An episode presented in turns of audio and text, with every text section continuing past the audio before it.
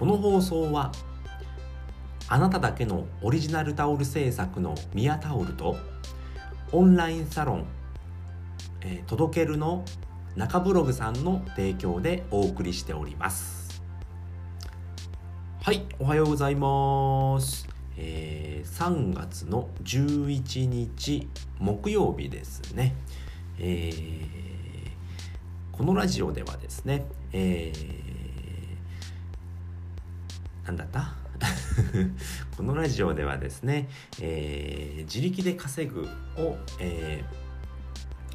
えー、メインに、えー、考え方やノウハウをお話ししてまいります。えー、自力で稼ぐゼロカラジオということで、えー、始めたいと思います。はい、えー、今日はですね、うーんと、えー、タイトルをつける時の3つの注意点というお話をしたいと思います。はい、えー、3つの注意点ですね。タイトルつける時いろいろタイトルつけることあるかと思うんですけれども、まあ、この音声配信であったり、えー、ブログであったりえー、日常的に言えば、えー、メールですね。メールの、まあ、案件名えー、件名か件名を、えー、つけることもあるかと思うんですけれどもまあその時に、ま、気をつける3つのポイントということでお話をしたいと思います。えー、先に3つ言っておきますね。えー、1つ目が、えー、マジックナンバー3を使う。マジックナンバー3を使うですね。で、2つ目が、えー、真似しても OK です。真似しても OK です。で3つ目が、えー、パッと見た時に内容がわかる。パッと見た時に内容がわかる。この3つでお話ししたいと思いますね。えーとですねまあブログや音声配信をする時に、タイトルつける時ってめちゃくちゃ迷うと思うんですよね。僕いつもめちゃくちゃ迷うんですけれども、まあ、1つ目ですね。マジックナンバー3を使う。これがですね、えー、まあ、あの使い勝手がいいと言いますかこれめちゃくちゃ分かりやすいんですよね。えーと、今回のタイトルも、えー、タイトルをつける時の3つの注意点3が入ってますね。えタイトルをつける時にこの3つを注意してくださいねっていうことで、えー、まあタイトルを見た時に、まあ、どういったことを説明しているのかなっていうのが分かるかと思うんですね。でこのマジックナンバー3っていうのはあの人間がですね、えー、まあ、無意識であったり無意識っていうのかな、まあ、普段のあの何気ない時に見てパッと見た時に3つのことであれば覚えれますっていう数字なんですね。なので、えー、まあ、箇条書きで3つ書いてあるだったりあとは何だろうな。うーん。と。数字ですね。数字って、えー、まあ、10桁の数字覚えてくださいって、えー、言われた時にあれって10桁一気に覚えようとすると覚えられないんですけれどもあれって、えー、3桁ずつに区切っていくとめちゃくちゃ覚えやすいんですよね。これ一緒だなって僕このマジックナンバー3を使うっていう、えーと本を読んだ時だったかな。その時に思ったんですけれどもこれちょっとあの一回、えー、皆さんも試してみるといいんですけれどもあの、まあ、電話番号とかってそうですよね。携帯だと11桁で、えー、と3桁4桁4桁でやると覚えやすいんですよね。それと一緒で3桁ぐらいに、えー、分けるとすごく覚えやすいんですよね。これマジックナンバーだなって思ったんですけれどもなのでそうですね、えー、マジックナンバー3を使うっていうことで、えー、やっておりますね僕は。かなりあの 音声配信ですとかブログのタイトルっていうのはこの3っていう数字がめちゃくちゃ出てくるので、えー、つける時にかなり重宝しております。はい。で2つ目ですね。真似しても OK っていうことでこれ何かというとあのまあインフルエンサーの方だったりとか、えー、まあ音声配信だったりブログっていうのはあの絶対に作ってると思うんですよね。でそこのあの題名をもうタイトルをそのまま使っちゃうっていうことですね。そんなことしていいのって思うんですけれどもこれ以前ですね、えー、僕が入っているオンラインサロンの P ラボ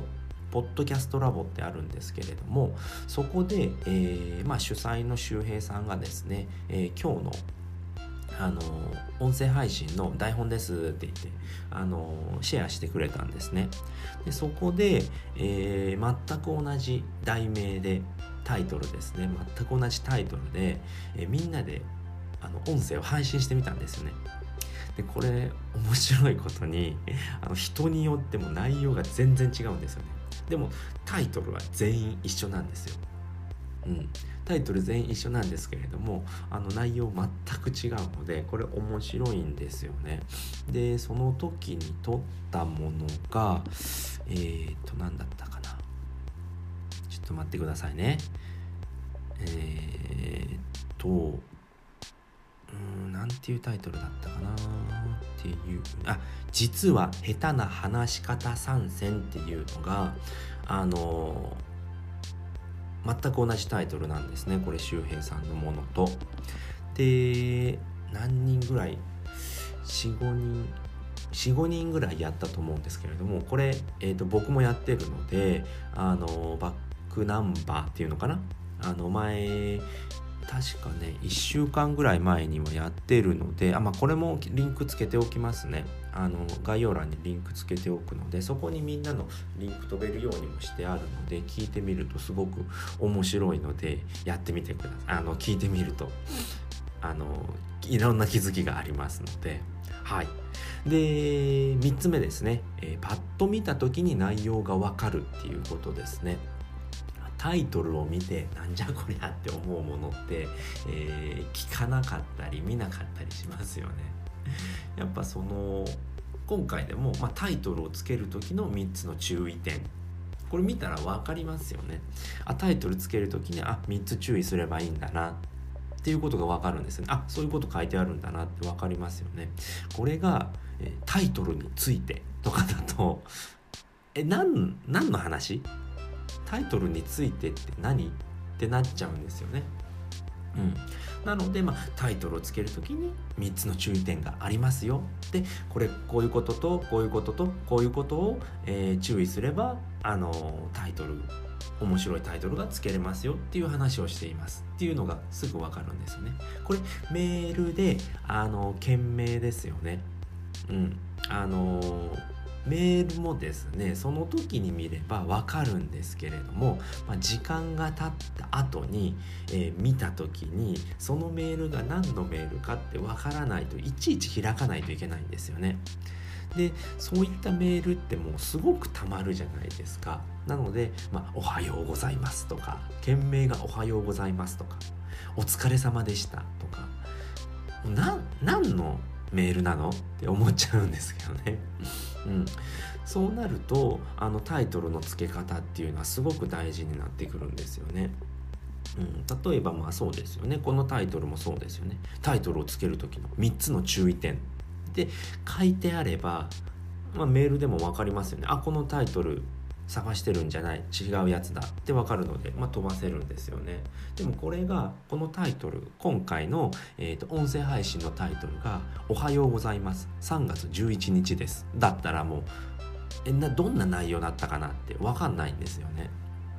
うん、なのでそこをしっかり、あのー、タイトルをつけておかないと、えー、どういったあの内容のお話なのかなブログなのかなメールなのかなっていうのがわからないので、まあ、そのタイトルの重要性っていうのはすごく大事ですよっていうことですね。はいということで今回はですね、まあ、タイトルをつける時の3つの注意点というお話をさせていただきましたで1つ目がマジックナンバー3を使うっていうことですね、まあ、人間っていうのは、えーと、3つのことなら、えーすぐに覚えれますよっていうことですね。3つのことまでしか覚えれないんですよっていうことですね。で2つ目は真似しても OK ですよ。うん、同じタイトルでやっても人によって、えー、内容が変わってくるので真似しても OK ですっていうことですね。で3つ目はパッと見た時に内容がわかるものですね。まあ、この題名で、えー、どういったものを、あのお話ししているのかなっていうのが分かるものであったりどういったメールなのかなっていうのが分からないと,、えーと、開かれないですよっていうことですね。はいということで今回はこの辺りで終わりたいと思います。えー、最後まで聞いていただいてありがとうございました。バイバーイ